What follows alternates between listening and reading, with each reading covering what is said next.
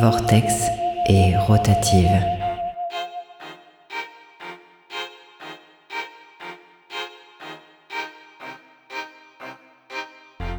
L'émission où on vous parle de nos livres de science-fiction préférés. Sur Radio Dragon et Campus Grenoble.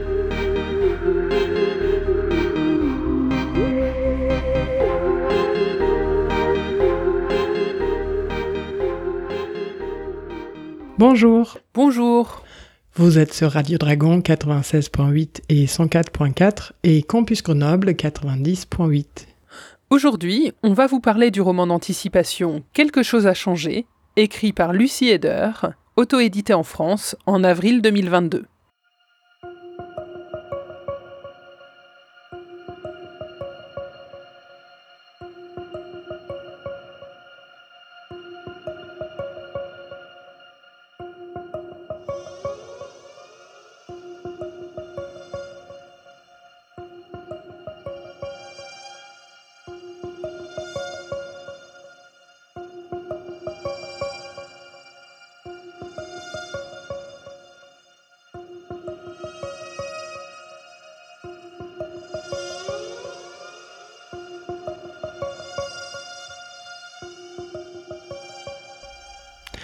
L'autrice Lucie Eder se définit comme queer et féministe. Jusqu'ici, elle a travaillé comme traductrice de l'allemand vers le français et comme jardinière. Pendant trois ans, elle a aussi animé l'émission de radio féministe La fille à la fenêtre sur l'histoire et la littérature des femmes, des lesbiennes, des personnes trans, que l'on peut trouver sur la plateforme radiorageuse.org dans les anciennes émissions. Quelque chose a changé est son premier roman, mais ne sera certainement pas le dernier. «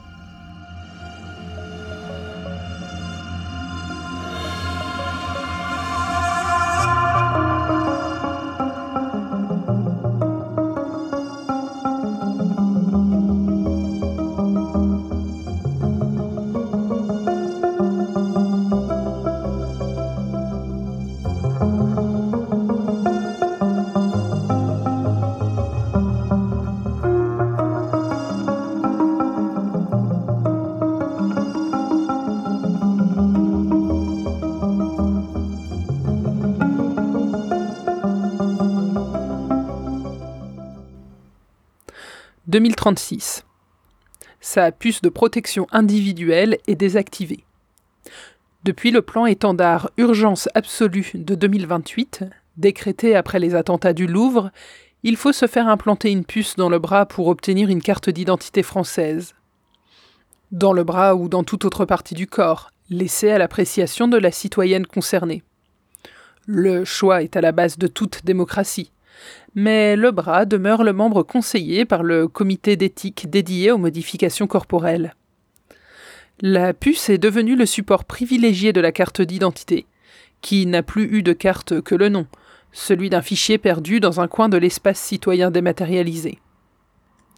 Comme dit l'administration, la puce est le support centralisé et rematérialisé de la totalité de l'existence citoyenne. Tenons notre vie dans nos bras. Louise conduit, en se concentrant pour ne pas frotter son poignet. Comme si toucher le bout de métal mort, désactivé sans avoir été extrait, risquait de le réactiver ou d'appeler directement la police. Elle conduit en essayant de ne pas penser aux conséquences administratives de son acte. Se concentrer sur la suite des événements. Monter dans un refuge qui n'est pas situé sur un grand axe de randonnée. Attendre que les pans de l'hiver tombent, que le grand travail printanier se mette en branle, voir ensuite par où ça passe, et se fondre dans l'été.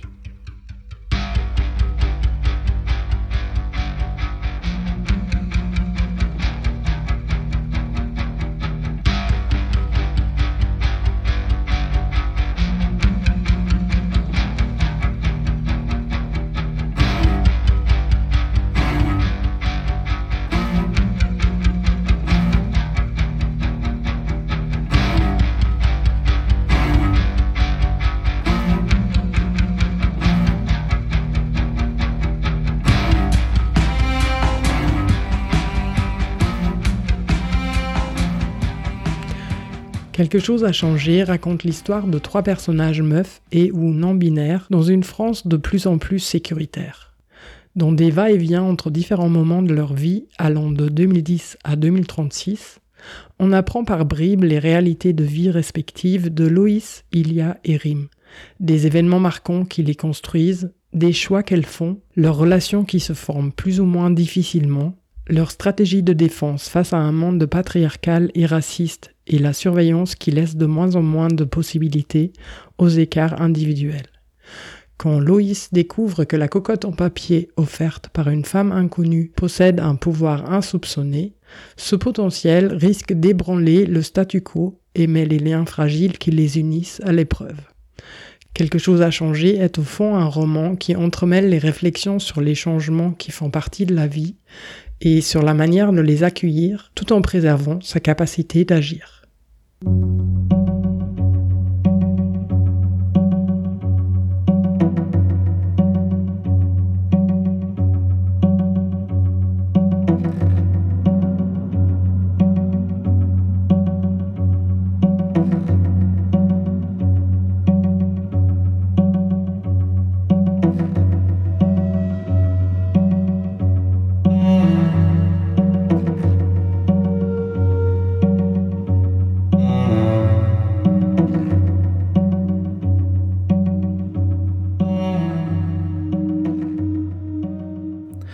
Comme on l'a entendu dans l'extrait d'introduction de cette émission, le roman Quelque chose a changé s'ancre dans une société sécuritaire, de surveillance de masse. Par exemple, tout le monde a son identité enregistrée dans une puce insérée sous la peau, et des drones sillonnent le ciel en permanence. Tous les jours, ils sont plusieurs drones à passer au-dessus de méchants. Il y a l'abruti du bas qui s'amuse à faire on sait pas trop quoi. Il y a l'ONF, que j'ai jamais eu l'occasion de voir à terre le SPC bien sûr, plus rarement des drones de livraison et des fois des engins minuscules qui filent à toute vitesse, que je soupçonne d'être des trucs militaires qui doivent venir de la base de C. C'est difficile d'avoir des infos là-dessus en ligne, ils ont arrêté de faire les fiers sur leurs recherches maintenant. Nous, qu'ils appellent le grand public, on a du mal à savoir c'est quoi les avancées depuis quelques années. Les moyens de surveillance et leur instauration sont décrits avec finesse. Les flashbacks et les souvenirs des personnages décrivent l'évolution des mentalités, les étapes historiques et l'arrivée progressive des technologies. Petit à petit, ce qui était choquant est accepté, puis banalisé et généralisé. Il n'y avait pas de drone quand tu étais petit? Si, il y en avait, mais ils n'étaient pas aussi présents. Ils étaient surtout utilisés pour faire la guerre et aux frontières, pour attraper les personnes qui essayaient d'entrer en Europe. Après, l'État a commencé à les utiliser dans les manifestations pour surveiller et filmer les gens. Et petit à petit, ils ont grignoté là-dessus, ils ont commencé à les utiliser tout le temps. Juste comme ça. Pour emmagasiner des données sur les lieux, sur des gens, sur des déplacements. Ça s'est fait très progressivement. Et c'est vrai que maintenant que je regarde en arrière, je me suis habitué à les voir. Alors que quand j'étais ado, j'étais scandalisé et surtout terrifié d'en trouver un au-dessus de ma tête en manif. Cette évolution lente, insidieuse des mécaniques de contrôle est très bien décrite dans le roman de Lucie Heder. Les logiques sécuritaires s'étendent dans toute la société. Avec la surveillance technologique par vidéo, par écoute audio et avec les puces, avec les logiques de surveillance et de dénonciation des voisins qui prend de l'ampleur et se généralise avec les attentats de 2015 avec l'administration et des programmes de protection, des devoirs citoyens, du travail volontaire et des emplois nécessaires, qui sont autant de moyens de pression et de contrôle qui s'appliquent dans la sphère privée et jugent les manières de vivre. Elles avaient bu l'une un demi, l'autre un panaché. Le taux d'alcool de Rime, comme celui de toutes les mères isolées, est directement contrôlé par sa puce. Dépasser l'équivalent d'un panaché par jour lui vaut un mois de suspension de ses allocations maternelles. La nuit tombait. Elles étaient restées dehors, un pied dans, un pied hors l'espace fumeur, à regarder en silence les dernières traces de Rose quitter l'ouest. Rim était parti en premier, sans se retourner, le sac de course pendu à son bras, le nez dans ses bottes. Quelque chose a changé montre aussi l'impact du contrôle omniprésent sur les corps, sur les manières d'être et sur les relations entre les personnages. Rime a pour mission d'être toujours disponible, ce qui implique une certaine position du corps et l'interdiction de certaines activités, telles que la lecture ou l'écoute active d'autre chose que la radio municipale diffusée 12 heures par jour sur haut-parleurs dans tout le centre-ville. Mais elles s'entend bien avec le type posté derrière le dispositif de surveillance multimodale de la ville. Et sait qu'il n'est pas très zélé et que quand il écoute des émissions sur Internet par l'intermédiaire d'une minuscule oreillette autonome, dont la fréquence peut être perçue par les capteurs sonores de la guérite, il s'abstient de tout signalement. Avec le type de la multimodale, ils ont convenu que RIM serait prévenu par message vocal instantané en cas de contrôle surprise, dispositif permis par l'oreillette. RIM mène sa vie comme une reine sur un plateau d'échecs. Sa vie avec son enfant est supervisée par le programme de protection des mères isolées. Aucun faux pas ne lui est permis. Louis avait pu marcher à côté de Rim en pointillé, se regarder sans phare, s'approcher sans timidité, s'éloigner sans menace. Dès le début du roman, on comprend que malgré cette société répressive, l'histoire va vers une issue positive mais elle ne fait pas l'impasse sur les conséquences d'une société de contrôle au niveau intime et personnel. L'ambiance générale fait écho à l'isolement et à la solitude des personnages. Yel reste réservée et à une certaine distance les unes par rapport aux autres.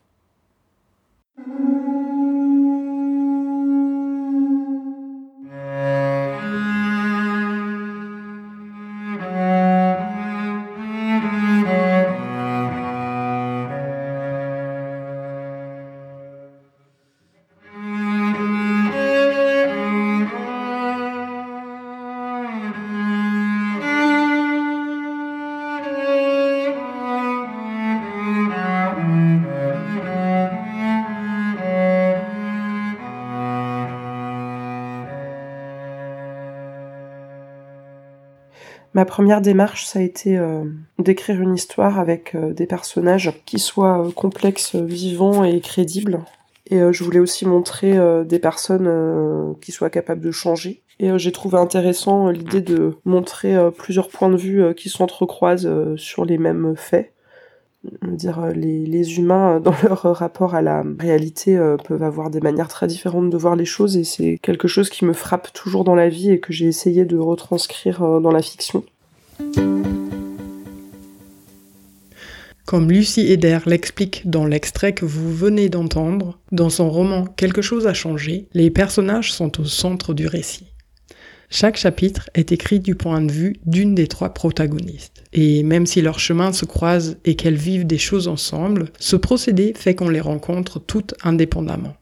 C'est comme si on était bien concentré sur chaque personne individuellement et ça produit un effet de les percevoir comme des îlots isolés, bien distincts les uns des autres.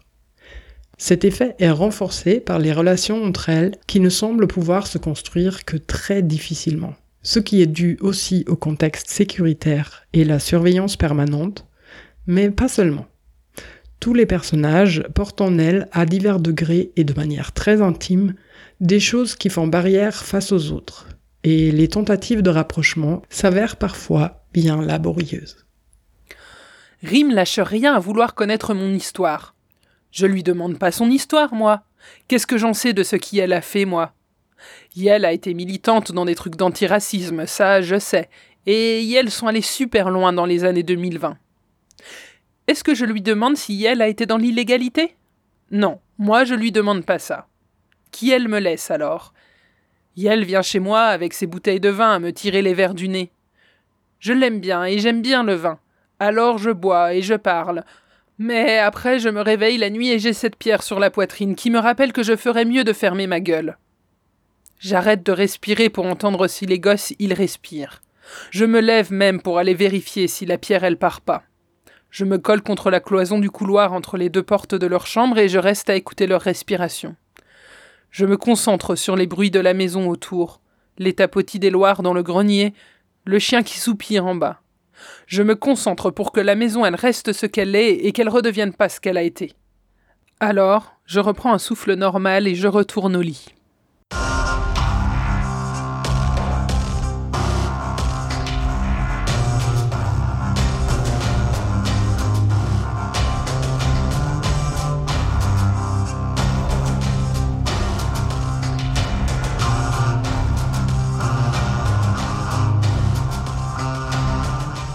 Vous êtes sur Radio Dragon et Campus Grenoble avec Vortex et Rotative.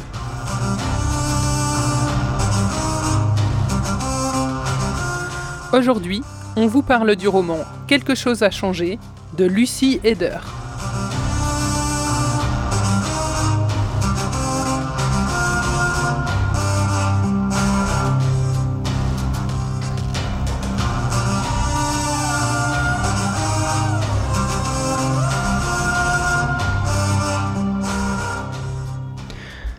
Dans le roman, chaque situation, chaque relation est racontée du point de vue d'une personne, d'une manière très partiale, très située, si on veut dire. Et parfois on capte que le point de vue des autres personnes impliquées est assez différent.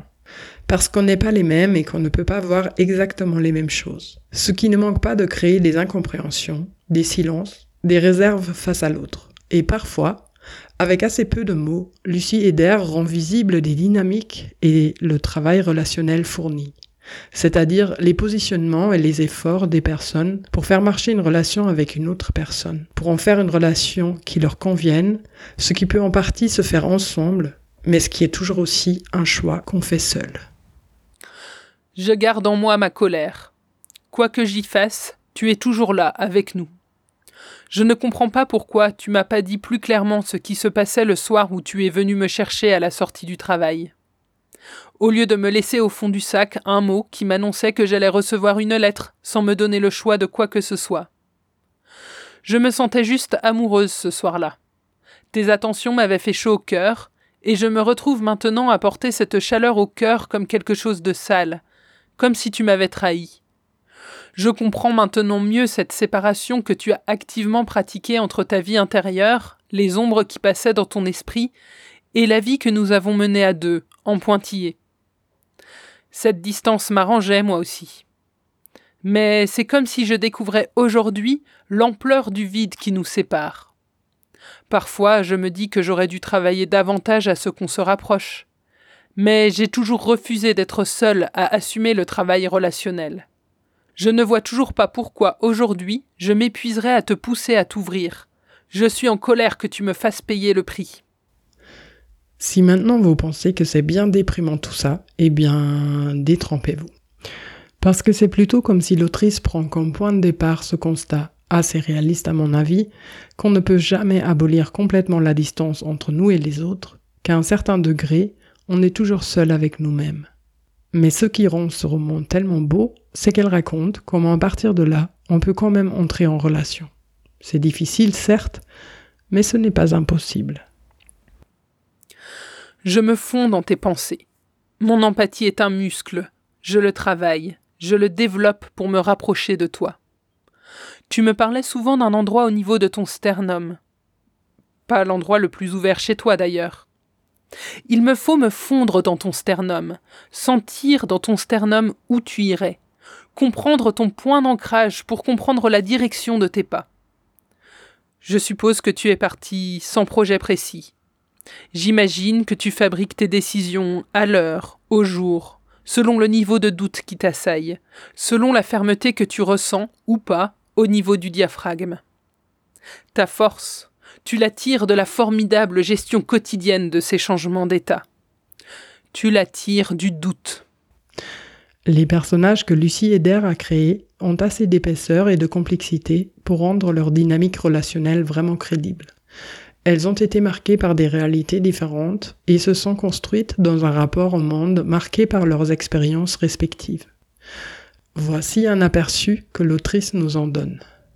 Loïs, par exemple, euh, vient d'une euh, famille de la petite classe moyenne euh, blanche. C'est une famille très conflictuelle, c'est une famille où il y a aussi du racisme. Elle subit ça et elle, elle développe un rapport au monde extrêmement introverti et défensif et elle va en garder des difficultés relationnelles, des difficultés à prendre des décisions, une sensation de douter en permanence et ça va avoir des une influence sur euh, les choix qu'elle va faire plus tard et sur sa, sa relation avec Rim aussi. Je pense que Rim euh, vient d'un contexte euh, familial, même si on n'en parle pas, qui est plus équilibré. Yael a plus de mal à faire sa place dans cette société où Yael subit le racisme et la pression de l'administration. Yael essaye de se sortir de ça, mais Yael aurait aimé le faire euh, avec Loïs. Mais Loïs n'en est pas capable. Et donc ça va aussi être un peu euh, l'histoire de leur histoire à L2 et de comment va comment euh, Rim va essayer de se préserver des hésitations et des doutes de Loïs. Et après, il y a Ilia, qui, elle, a ses propres comptes à régler aussi de son côté, qui, euh, aussi par l'intermédiaire euh, de ses cocottes, qui symbolisent un peu la capacité d'agir, va pouvoir aussi euh, agir pour donner un certain tournant à sa propre vie. C'est aussi quelqu'un qui a un rapport à la, à la solitude et qui se retrouve à gérer les choses seule, mais de manière différente de Loïs, parce que je pense qu'elle est beaucoup plus décidée et qu'elle a moins de possibilités aussi.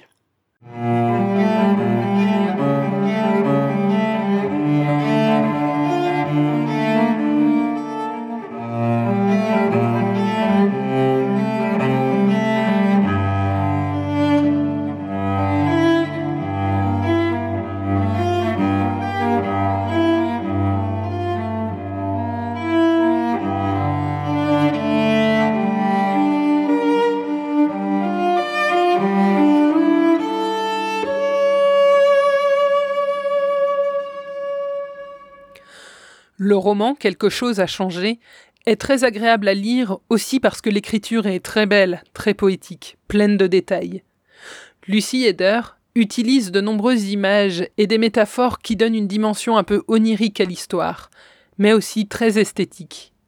En étant plongé dans la narration de plusieurs personnages, on découvre aussi leur manière de penser, leurs rêves, les détails qui les frappent, les émotions qui les traversent et leur manière de s'exprimer physiquement. Arrivée au dernier lacet avant la maison, elle s'arrête et s'adosse au plot en plastique blanc strié de noir qui marque le bas-côté.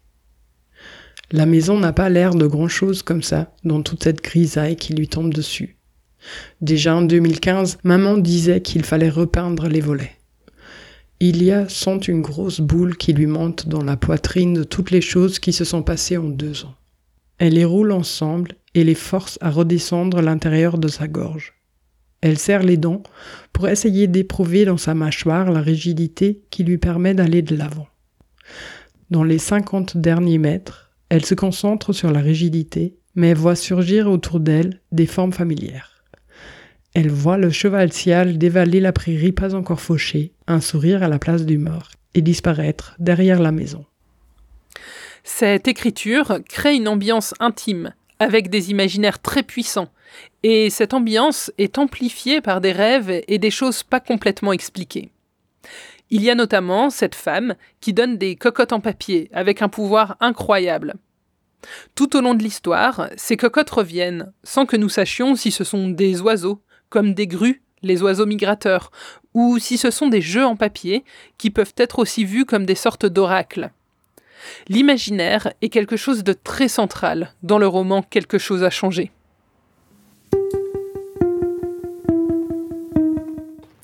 J'ai l'impression que quand on grandit, on abandonne euh, des parts de soi-même pour euh, se conformer au monde. Du coup, j'ai voulu me poser la question, euh, qu'est-ce qu'on garde de la personne qu'on était quand on était enfant? Quand on est enfant, on a des stratégies qui peuvent être le recours à l'imaginaire. Et le recours à l'imaginaire, ça va être quelque chose qui va être plutôt critiqué chez les adultes. Et du coup, je me suis posé la question, qu'est-ce qui se passe quand une partie de notre recours à l'imaginaire qu'on avait quand on était enfant vient s'immiscer dans l'âge adulte? Et à l'imagination vient s'ajouter la question de la capacité d'agir. C'est des questions qui sont liées pour moi. J'ai voulu me demander si grâce à l'imagination, on pouvait retrouver une capacité d'agir quand on vit dans un monde, euh, le monde que je décris là, dans un futur proche qui est euh, encore plus autoritaire, toujours euh, plus aux prises du capitalisme et de l'administration. Et donc on se sent extrêmement seul et quand on est isolé, c'est très difficile d'agir. Et euh, j'ai voulu interroger euh, cette question de nos imaginaires et de voir s'ils pouvaient euh, nous porter et nous pousser à agir.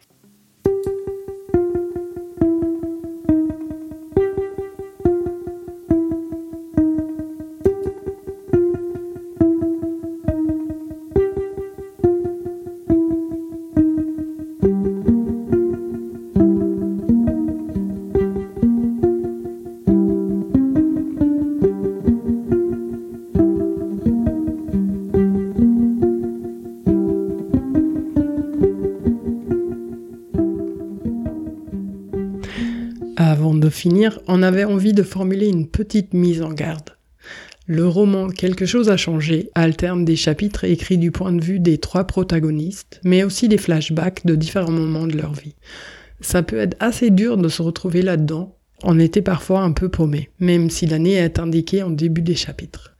Du coup, soit on aime ça, et on peut se laisser porter par des récits qui entrent en résonance et laisser faire le flou, soit on peut prendre vraiment le temps de bien se situer dans l'histoire à chaque début de chapitre. Perso, je me suis laissé porter à la première lecture et quand je l'ai relu pour la préparation de cette émission, j'ai plus pris le temps de voir à chaque changement de chapitre comment il s'articulait dans la chronologie. Ça ne fait pas exactement la même expérience de lecture, mais les deux sont agréables. À vous de voir.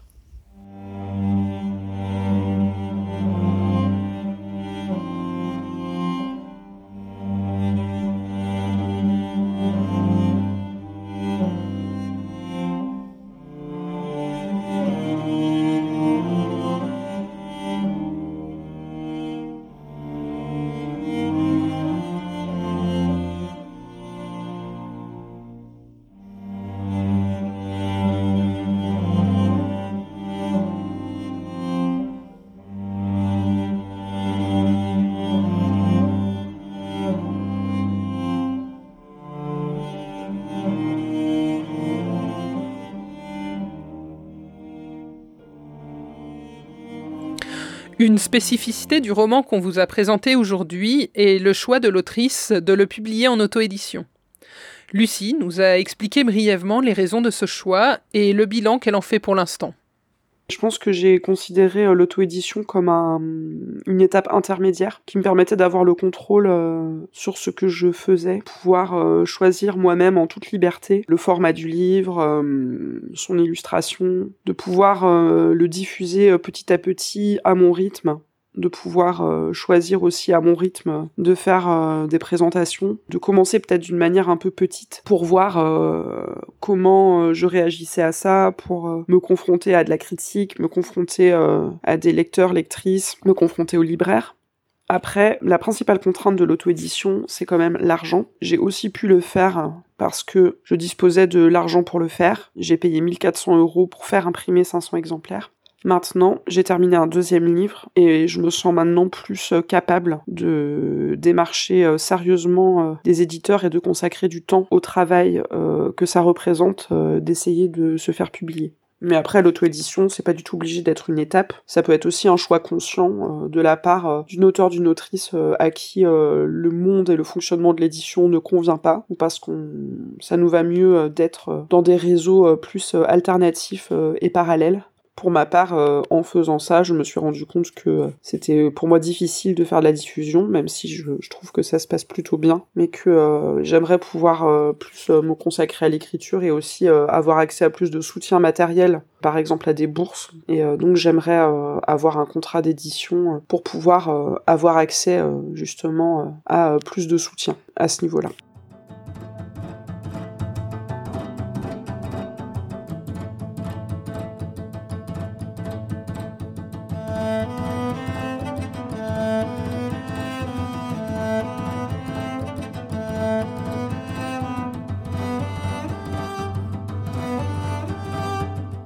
Ce 21e épisode de Vortex et Rotative portait donc sur le roman Quelque chose a changé de Lucie Eder.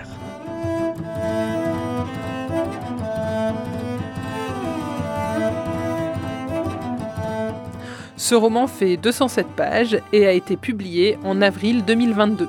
Il ne se trouve pas dans toutes les librairies, mais sur la page de l'émission, vous trouverez une liste des différents lieux où vous pouvez l'acheter ou l'emprunter.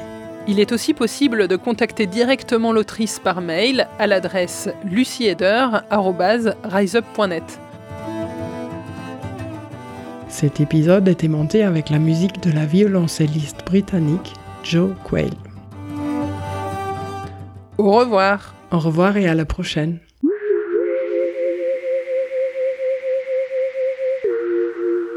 Vortex et rotative. Sur Radio Dragon et Campus Grenoble.